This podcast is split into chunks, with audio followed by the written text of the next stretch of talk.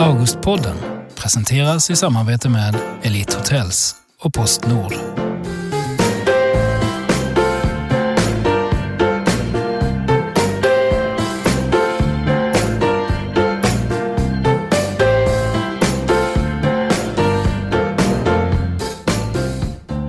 Oavsett om du lyssnar på det här programmet på tom mage eller precis efter ett rejält skrovmål så tror jag att just det här avsnittet kommer få dig att kurra lite extra under blusen.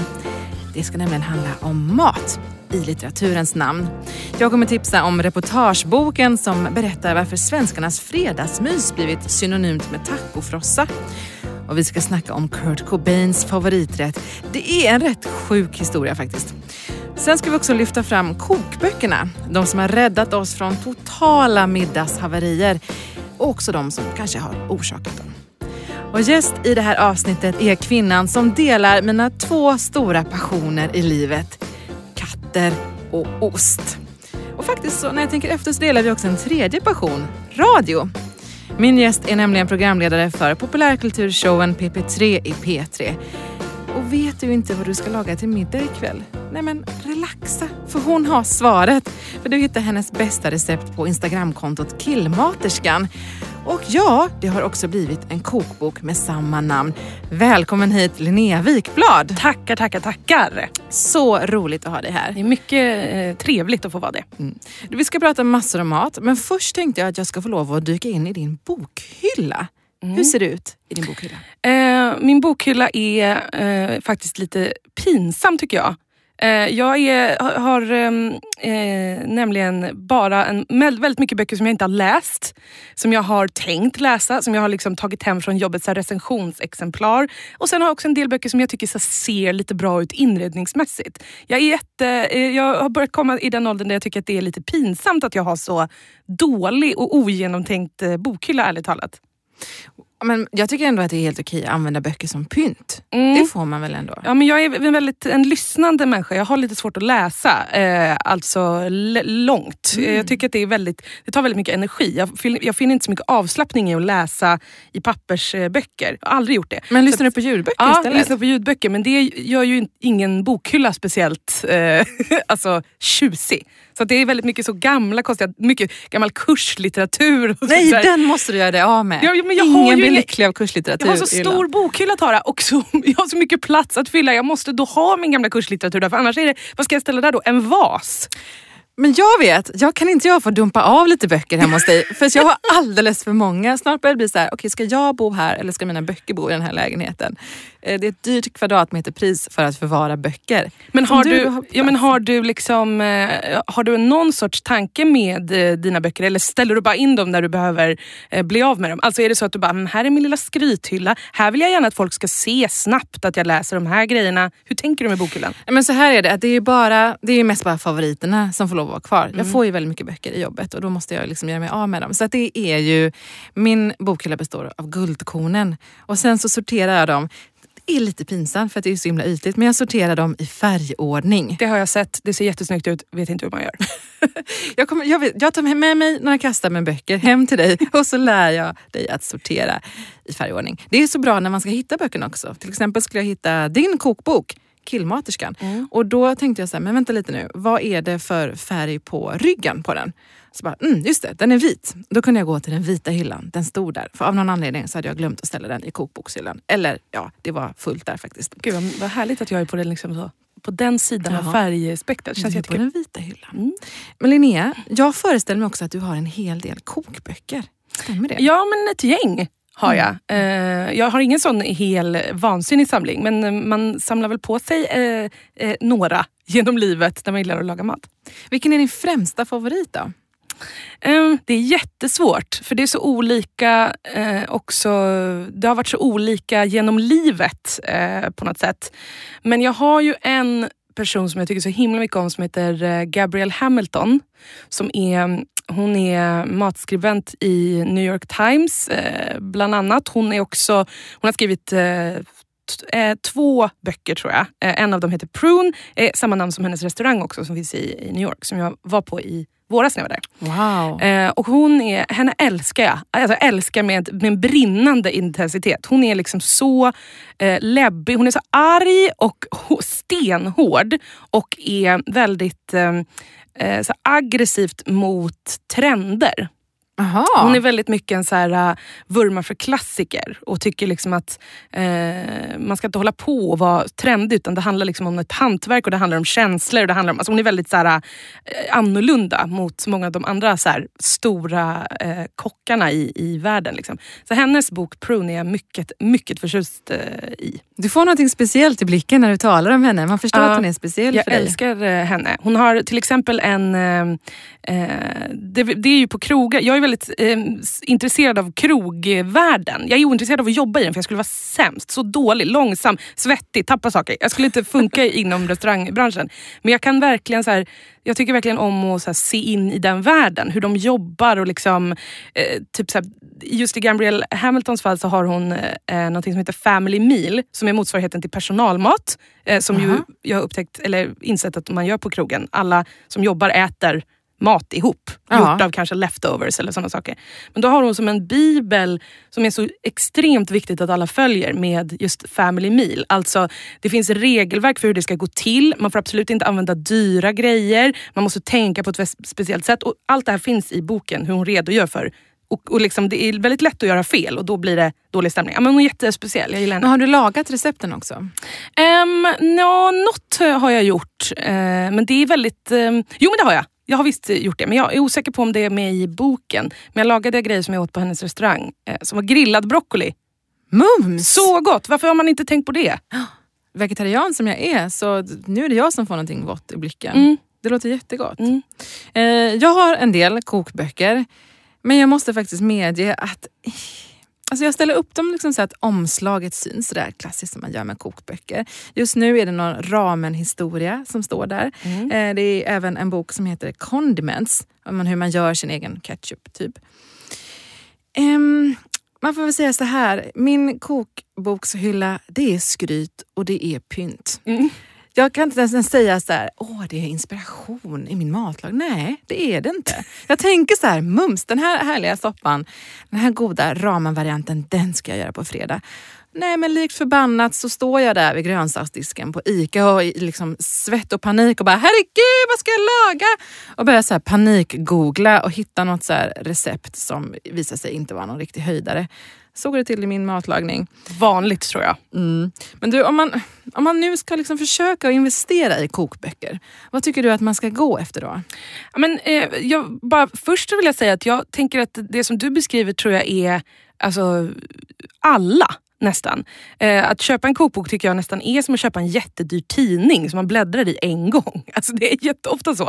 Eh, men det, jag vet inte om det kanske kan få vara okej eh, ändå. Alltså att köpa kokböcker kanske också är, är någonting som man lämnar efter sig i framtiden. Att det är kul att gå tillbaka och titta på vad var väldigt... För det är ju en väldigt så här, sam, samtidsskildring. En kokbok är oftast väldigt, väldigt mycket i tiden. Det är liksom, om man tittar på så här raw food kokböcker som var kanske så här svinhett för några år sedan. Nu känns de lite daterade, lite fåniga emellanåt. Så här. Jag tycker att det är en intressant grej att ha hemma så man kan så här, titta tillbaka på vad det var för liv man levde. Men ehm, eh, om man ändå, vad sa du, om man skulle satsa på Om man ska satsa på att faktiskt köpa kokböcker som man använder, vad ska man tänka på då? Uh, vad, vilken svår fråga, vad intressant. Ehm, jag tänker att man eh, eh, kanske ska smygbläddra en del i butik. Uh, fulkolla lite och tänka så här, är det här någonting som jag vill laga? Eller är det bara typ, jag gillar idén på att ha en ramenbok. liksom. Det är inget fel på att ha en ramenbok som pynt, men våga så här, kanske tjuv, gratis kolla lite i böckerna innan man tar hem dem kanske. Ja, inte. Man kanske kan låna på biblioteket också innan man bestämmer sig för att köpa dem. För de, de, de som är riktigt fina är ju rätt dyra faktiskt. Faktiskt. Just nu så såg jag, kollade topplistan på vilka som är de mest populära kokböckerna just nu. Vilka säljer bäst? Det är mycket så här äh, snack om tarmen. Det är mycket så här, mat för tarmen. Ja, Eh, jag vet inte, är det bara jag som tycker att det är typ lite äckligt? Men är det inte det här med IBS och sånt där? Har inte folk det så jobbigt med fisar? Jo. Och nu, försöker de, eh, nu är det liksom folk som försöker lösa det genom att så, sätta in, eh, eh, liksom göra sin karriär till fislösarna. Ja, det, det hedrar dem i och för sig. Ja. Jag är ju en av de här IBS-personerna. Jag kanske ska, ska börja laga mat enligt de här recepten och sluta klaga på mina gaser. Får jag fråga, är ordet tarm med i titlarna på de här böckerna? För det är svenskans fulaste ord. Det finns ju en bok som heter Charmen med tarmen. Det är ju ingen kokbok. Men den är ju så här, ja men vi skrattar nu, men den är ju en superbestseller. Den har ju typ getts ut i vartenda hörn i världen. Alla vill tänka på sin, sina tarmar. Eh, Men just nu så är det en bok som heter Food Pharmacy som är väldigt populär och som ska eh, de har en massa recept kring eh, ja, hur man ska äta för att boosta sin hälsa. Vilken är den tokigaste kokboken som du har bläddrat igenom? Ehm, tok, jag tycker ofta kanske att problemet med kokböcker är att de är så extremt otokiga. Eh, det är väldigt svårt att, att komma på en tokig kokbok, vilket kanske är lite tråkigt när man väl tänker på det. Men mm, jag vet att det finns en, eh, jag har en bok som är eh, från en eh, liksom, restaurang eller vad man ska säga som heter Momofuku Milk Bar. Som är, det finns en snubbe som heter David Chang som är jättekänd i, i liksom, kockvärlden. Han eh, har så här, eh, massa ramen-shoppar i New York och gör massa tv och såna saker. De har en liksom, efterrätts, en milk bar, som en efterrättscafé kan man säga. Eh, och Jag har de, varit där faktiskt. ja, du har det? Mm, det har jag ätit deras kakor. Ja, det är väldigt så mycket kakor och bullar och milkshakes och sånt. Eh, men de har en bok som inte alls är tråkig, men jag blev väldigt inspirerad innan jag skulle göra min bok för att det var ganska mycket så här fula bilder. Alltså den var ganska, det var så här, eh, någon sallad som var med typ majs, kubskinka. Alltså det såg så äckligt ut. Så att det, men det var ändå väldigt snyggt. De hade liksom gjort väldigt ful mat eh, och eh, det kändes ändå väldigt så här, fräscht och nytt. Typ. Jag, vet inte. Så den, jag vet inte om det riktigt kvalar in under tokig. Jo, absolut. Men, eh, men jag tyckte det, det var en spännande grej med burkmajs i en cool kok, kokbok. Liksom.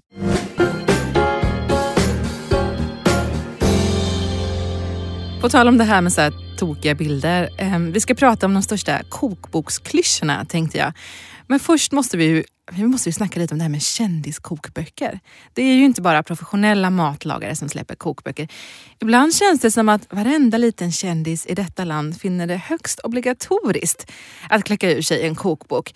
Lasse Kroners 80 väldigt goda mackor, David Batras inte så tråkiga indiska mat och som min favorittitel, Upp i vikt kvickt. Vet du vem som har släppt den? Det är Sven Melander. Alltså det hedrar honom så otroligt mycket. Alltså vill man vara lite snobbig då kan man lätt avfärda de här böckerna. Man kan börja mumla om trovärdighet, sellout, så gör de vad som helst för pengar eller... Men finns det någon kändiskokbok som faktiskt är bra? Har du någon uppfattning om det?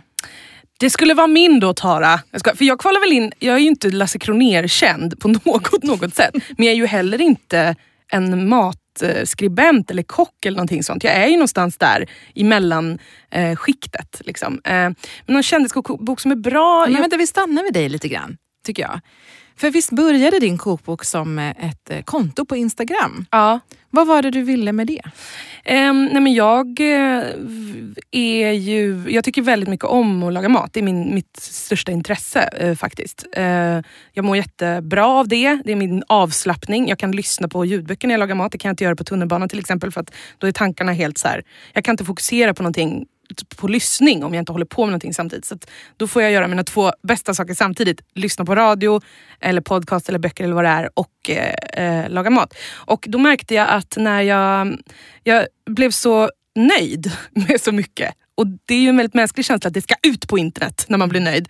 Och då upplevde jag att eh, man kanske skulle separera de där två grejerna lite. För matbilder är faktiskt lite av en eh, acquired taste. Det är ju Vissa älskar det men andra tycker att det är lika tråkigt som liksom solnedgångar och, och lattebilder. Så då tänkte jag men då gör jag ett, ett eh, separat konto där jag kan eh, skryta ohämmat så får man välja om man vill följa det eller inte. Så det var så det började. Och namnet Killmaterskan, det får mig att tänka på feeders. Mm. Hur kom det namnet till världen egentligen? Jag tror att det var eh, att jag hade en kompis på middag och skulle försöka komma på vad kontot skulle heta. Och Då var det som att han eh, sa, men jag är ju här jämt och äter och också din kille. Du, du matar ju väldigt mycket killar.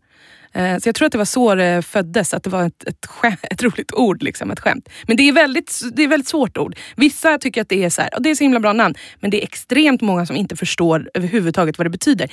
Är det kill som är döda? Är det klimat? Är det klimatfrågan? Är det det som är... Det är väldigt mycket förvirring, men I don't know. Det är, något händer i folk i alla fall. Men din bok är ju, det är ju inte bara recept, det är ju ganska mycket text också och mm. lite grann kring din matfilosofi. Mm. Eh, och jag måste säga att jag har suttit och flabbat högt när jag har läst den vissa gånger. Eh, men hur var själva processen att ta fram en kokbok? Mm. Ja, det var jättesvårt. Mycket, mycket svårare än vad man tror. Framförallt att skriva recept. Um, det får, man, när man har gjort en, eh, en kokbok så får man verkligen perspektiv på typ andra kokböcker man har läst eller recept överhuvudtaget. För att det är så himla lätt att vara så här, eh, stek i fem till tio minuter. Man bara okej, okay, då är klockan... Alltså man, man tror att allting är så himla uttänkt. Men det som har hänt när en person har suttit och skrivit ner recept, det är att den har gjort så här, hur gjorde jag sen då? Ja, jag stekte den i, vad kan det varit, fem, 5-10 minuter, skriver 5-10 minuter. Det är liksom så himla... Att läsa ett recept och att laga mat. Det är så, om jag skulle skriva ett recept på en maträtt, egentligen så blir det kanske så sex sidor. För att det är så mycket så här, småpill och så här. Om, då, om det blir för varmt så får du ta bort den. Om, du, om det kokar över får du... Du vet, det är massa sånt där. Men man kan inte skriva ett recept på sex sidor. Så då måste man koka ner det no pun intended. Man måste liksom eh, redigera bort väldigt mycket och då blir det väldigt svårt att här, vara tydlig. Det, är jätte, det var jättemycket svårare än vad jag trodde faktiskt. Jag minns att jag mötte dig när du liksom höll på att eh, göra den här kokboken och plåta den. Och du hade du, du såg lite svettig ut Linnea, om jag ska vara ärlig. Mm. Och du hade något lite stressat i blicken. Och då, du bara tittade mig i ögonen och så sa du så här, vet du hur svårt det är att göra en kokbok som inte är pretentiös? Mm. Vad var det du aktade dig för, för att göra? Um, jag eh, tror jag ville väl liksom säga, eftersom jag inte är eh, utbildad och eftersom jag inte är eh, kock, liksom. jag är ju en glad amatör eh, egentligen, så vill jag nog hålla mig borta från att och mästra eller eh, liksom skryta lite för mycket. Eller, alltså det är svårt. Eh, avsändarrollen är väldigt svår i, i kokböcker tycker jag. Eller det var det för mig. För att alla kokböcker är väldigt lika varandra. Det är, de är antingen bara väldigt mycket rakt upp och ner. Gör så här, gör så här. Det här är trevligt att bjuda många på. Det här är fint en sommarkväll. Vad det nu kan vara. Så här. Men jag ville väl typ vara rolig och eh, ändå inte så här, måla upp någon sorts Eh, lifestylebild som inte stämde tror jag. Och det var jättesvårt när man bor i en hyresrätts två i Hägersten. För då bara, okej okay, vad har vi att jobba med? Jag har ingen så här, gammal granitbänk under ett äppelträd som vi kan ställa upp en, en lägga en pumpa på. Liksom. Okej, okay, hur gör vi då? Men då blir det fult. Eller blir det kul? Alltså, det var jättesvårt för mig. Men jag, eh, det var också en ganska rolig process. Ja, vad var det roligaste med att göra boken? Ja, men det var jättekul att plåta den. Uh, för att det, i början var det väldigt svårt. Några av bilderna i boken är så första dagen och då är det verkligen Ja, men nu ser det nog, då hade jag liksom inte riktigt hunnit hitta det. För då var det så här, nu ser det ut lite som att det här skulle kunna vara en uteservering i Provence, toppen. Tills jag bara, så här, men det är ju inte en uteservering i Provence. det behöver inte vara det. Liksom. Och då började vi så här laja med att fota liksom disken och stök, alltså det som var runt omkring. Eh, och då så hände det någonting, både hos mm, liksom, mig och Sima Koroniski som har fotat eh, boken. Att vi bara så här, ja men typ, det här är kul också. För att det här är min miljö. Ofta när man får följa med någon eh, i en kokbok, i deras liv då, eller vad man ska säga, så är det ju ofta så här, här brukar vi sitta under äppelträdet. Det här är min punschveranda där vi brukar eh, liksom, äta en trevlig sallad eller vad det är. Och min punschveranda är ett gammalt bussgarage i liksom, midsommarkransen och då fick den vara med. Så det, efter ett tag så, så hittade vi liksom att det kunde få ligga en trasig iPhone i bild. För att det är så det ser ut när jag lagar mat. Och då blev det väldigt kul liksom, att göra det. Kan du inte berätta om omslaget? Mm. Omslaget, jag var ju eh, jättenog... Alltså jag, jag sa, det första jag sa på förlaget var att jag inte ville vara på omslaget. Jag bara, det? vi, vi vad som helst men jag vill inte vara på omslaget. Jag vill att det ska vara en snygg bild på något annat. Jag vill inte vara på omslaget. Eh, och sen eh, lyckades de ändå, de jävlarna. Nej. Nej, men då, eh, efter, efter mycket snack så, så blev det ändå så att så här, jo, du måste, du måste faktiskt vara på omslaget. Jag är hemskt ledsen för det, sa förlaget. Eh, så jag fick väl bara bita i det. Och då gjorde vi det hemma i mitt kök. Typ, det var mörkt ute. Eh, och det var trångt och vi liksom byggde om och jag stod och så kom min katt. Och så, ja, det, var väldigt, det blev väldigt improviserat omslag hemma hos mig. Eh, som är otroligt att det blev så fint med tanke på vad som... Det var Lina eh, Adamo som tog den bilden. Katten är också med på bilden på Mm. omslaget. Det ser lite ut som att den vill dyka ner i grytan. Mm.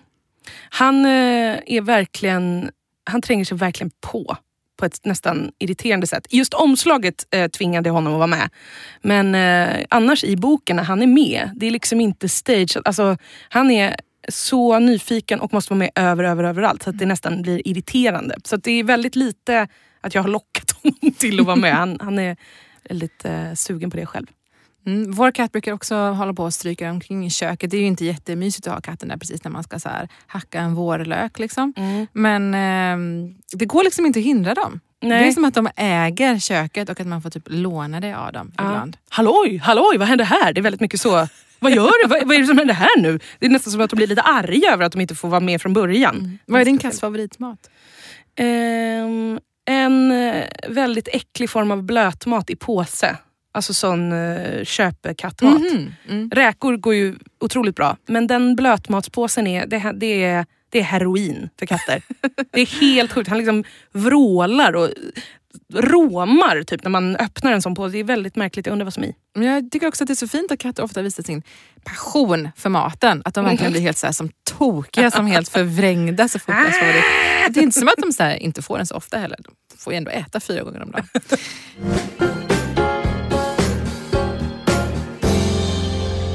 Du, jag tänkte att vi ska prata, eh, vi ska gå tillbaka och prata lite om det här med kokboksklyschor. Jag tänkte, kan inte du hjälpa mig att lista några av de största kokboksklyschorna? Jag tänkte börja med att bjussa på en. Mm. Jag har läst en hel del eh, kokböcker där det känns som att författaren eh, drar fram ett recept och låtsas som att det är ett gammalt familjerecept. Ja. Till exempel så här, morfars, morfar Aners mustiga senap från 1954. Man bara, nej, det här är inte morfar Aners senap från 1954. Du kom på det här receptet för två veckor sedan och det är helt okej. Låtsas, in, låtsas inte som att det är din morfar som kom på det.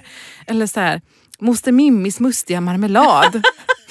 Sluta, jag vet att du inte har någon moster som heter Mimmi ens. Jag blir så sugen på båda de här recepten. Både senapen och marmeladen, vill jag säga. Så det kanske är det som gör att de drar in mormor och moster och allt sånt där. Kanske är det. Lite autenticitet i det hela.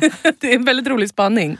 Min, ehm, en, en kokboksklyscha som jag tycker är väldigt stark är ju eh, bild på hur någon håller något i händerna och luktar på det väldigt intensivt. Man kanske håller så bönor och bara Ah, apropå kändiskokböcker så fick jag Annika Sörenstams kokbok i någon sorts ironisk present på en middag för några eh, månader sedan. Och det är, jag tror att hon har fyra bilder där hon luktar och blundar på saker i den boken.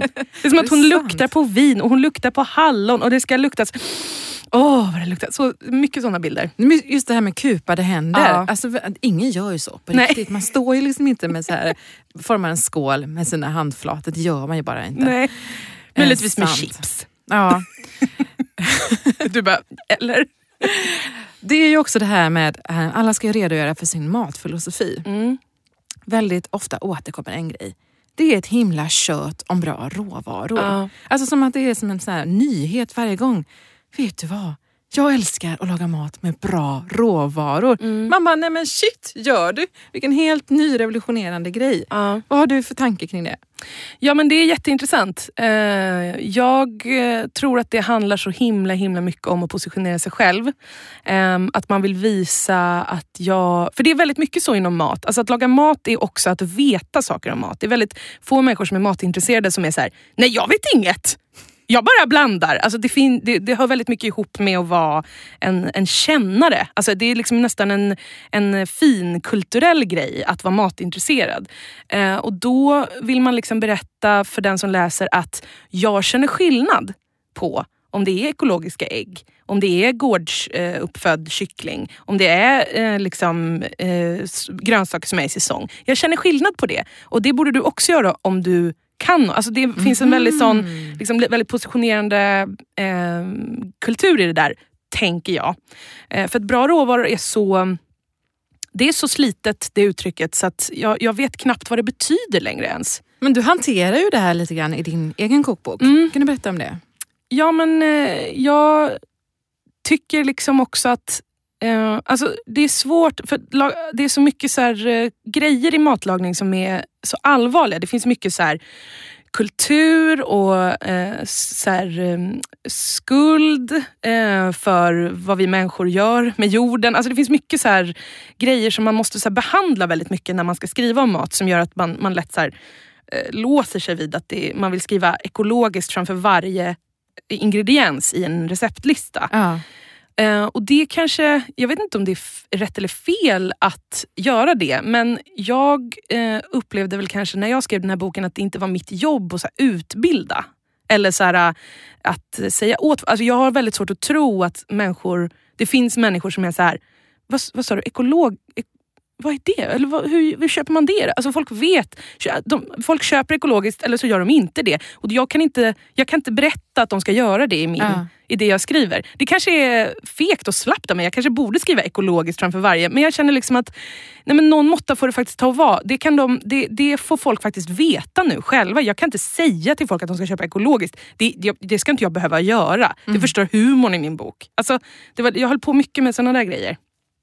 Finns det någon fler klyscha som du har så här noterat när du har Mm. läst kokböcker? Ja, men det är, jag tycker att det är väldigt eh, vanligt att folk eh, vill att man ska laga mat tillsammans med andra människor. Och att barn ska vara med och så.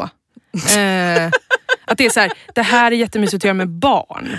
Och man bara så här, men varför skulle jag vilja göra med? Varför skulle jag vilja laga mat med barn? Det, jag kan inte tänka mig någonting värre än att laga mat med barn. Usch vad hemskt. Nu har jag inte barn själv, så att kanske skulle det vara en annan grej om jag hade det. Men det är väldigt så, så här, tänk vad härligt det är att laga mat tillsammans i köket. Ehm, typ inte så härligt tycker jag.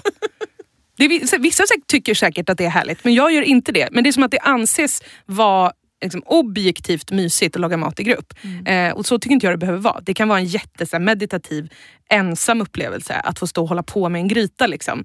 Men det är någonting som upp, jag upplever att det är eh, att det ska vara så. Alla ska tycka om att laga mat i grupp och därför så skrivs det ofta in i recept. Det här är toppen att göra i, tillsammans. Äta ihop, göra tillsammans. Här. Det upplever jag är nästan en klyscha. Jag blir lite stressad så här, av, att, ja, av att det där är en grej som man förväntas göra.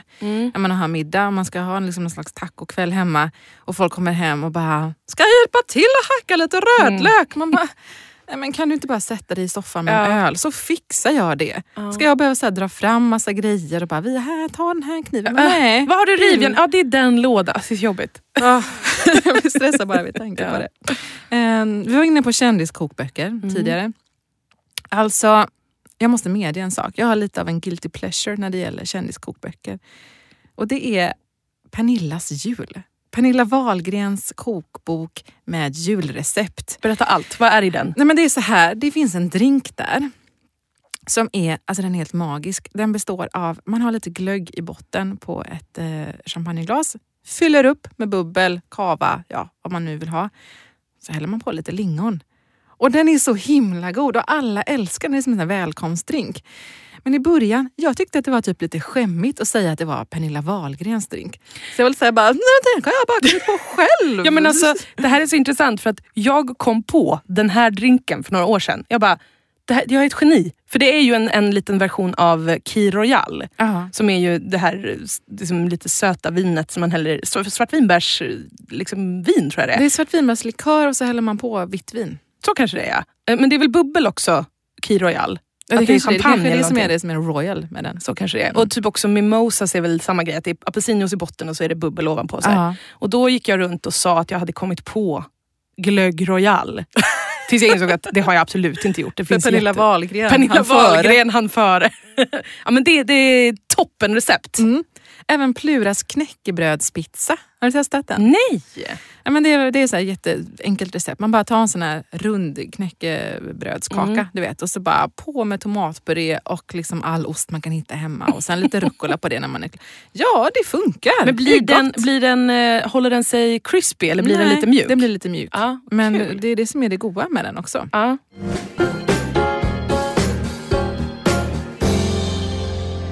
Linnea, har du någon så bok som är inte en kokbok utan kanske, kanske snarare en reportagebok eller en skönlitterär bok som du håller som din favorit och som till viss del handlar om mat?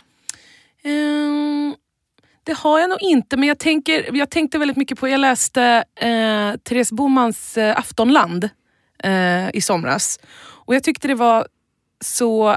Alltså, jag lyssnade på den på ljudbok då och hade den ibland på högt så när jag lagade mat. Och när hon pratar om eh, mat, alltså huvudkaraktären i, i Aftonland. Eh, hur hon kokar tomatsås och hur hon, hur hon känner när hon har en, en, eh, en box vin i kylen till exempel. Alltså det var så relaterbart för mig så att min kille kom in i köket medan medans det sades i, i boken och då skrattade han till och sa handlar det här om dig eller? För hon, så här, hon beskrev hur hon liksom lagade tomatsås och hur hon så här, ibland fick till den, ibland inte. Och hela hennes eh, liksom, idé om eh, tomatsås var så himla himla mysig tyckte jag. Jag spolade typ tillbaks och lyssnade på det när hon pratade om vin, att vara i riskzonen för alkoholism och eh, tomatsås. Mm. Och den boken blev ju August-nominerad. Ehm, och på tal om Augustnomineringar, Kristina Sandberg hon fick ju Augustpriset i kategorin skönlitteratur 2014 för romanen Liv till varje pris. Och där så får man följa hemmafrun Maj i Örnsköldsvik. Mm, det är 50-60-tal i Sverige. Och det är en otroligt fin och eh, rörande berättelse om en kvinnas öde.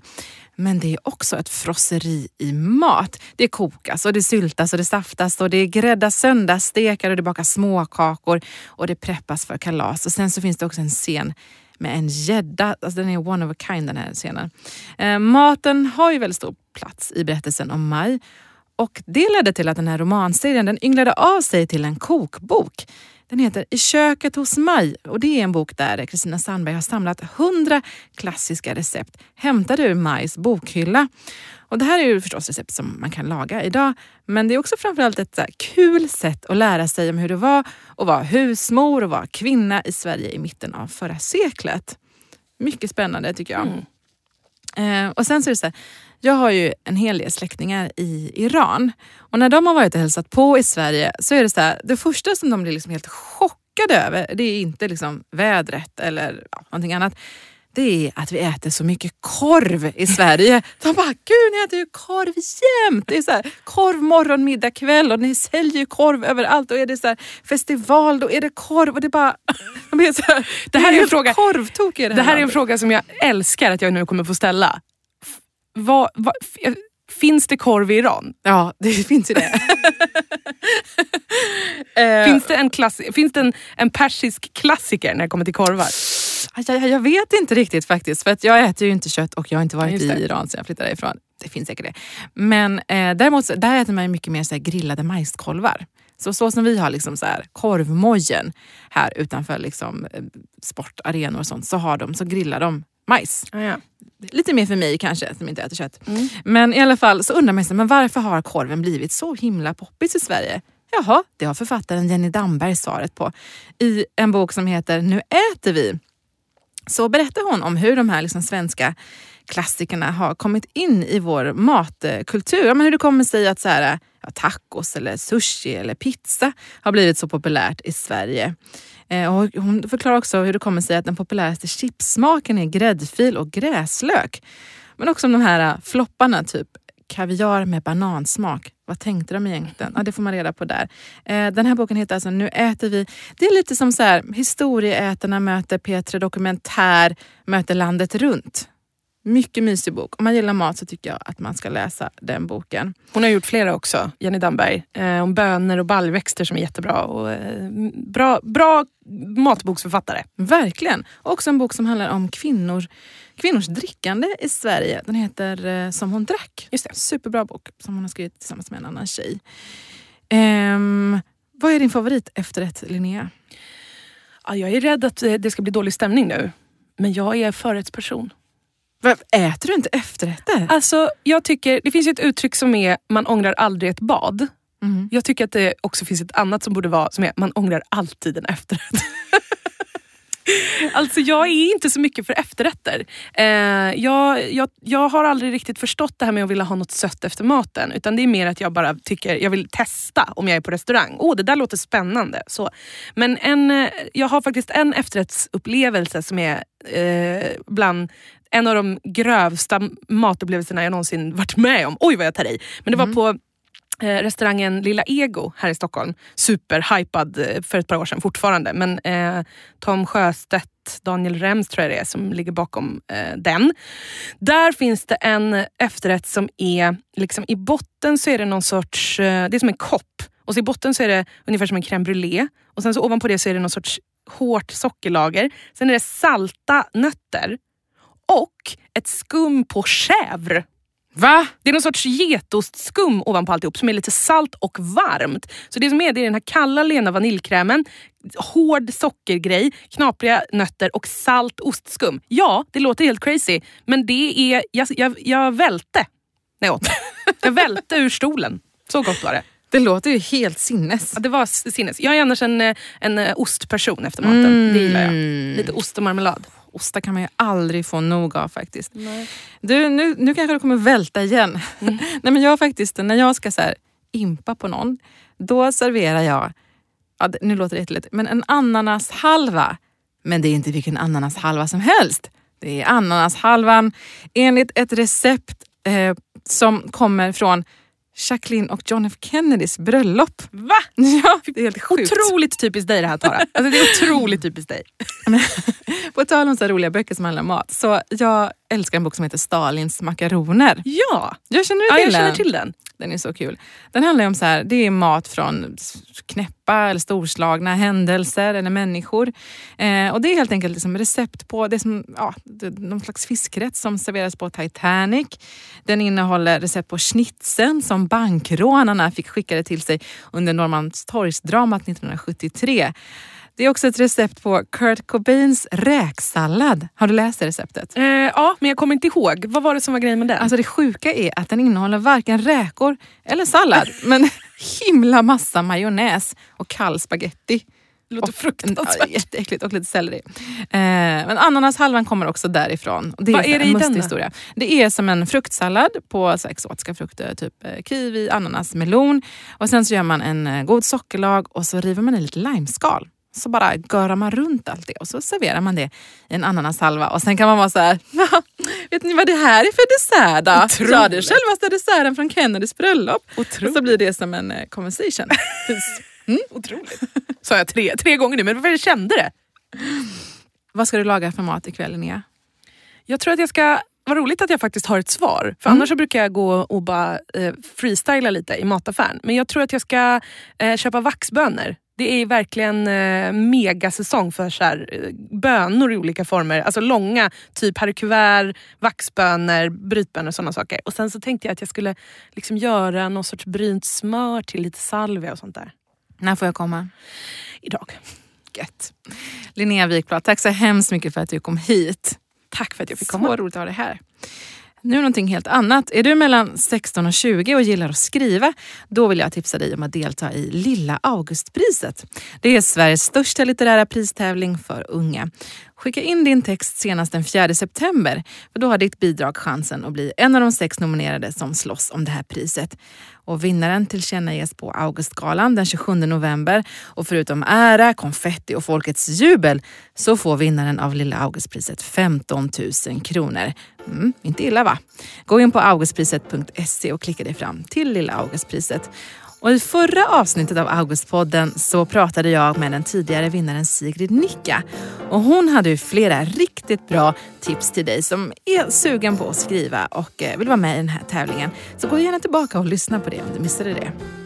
Det här var allt för nu. Följ gärna Augustpriset på Facebook och Instagram. Jag heter Tara Moshizi. Nu ska jag gå hem och ja, kanske hacka ihop en härlig ananashalva.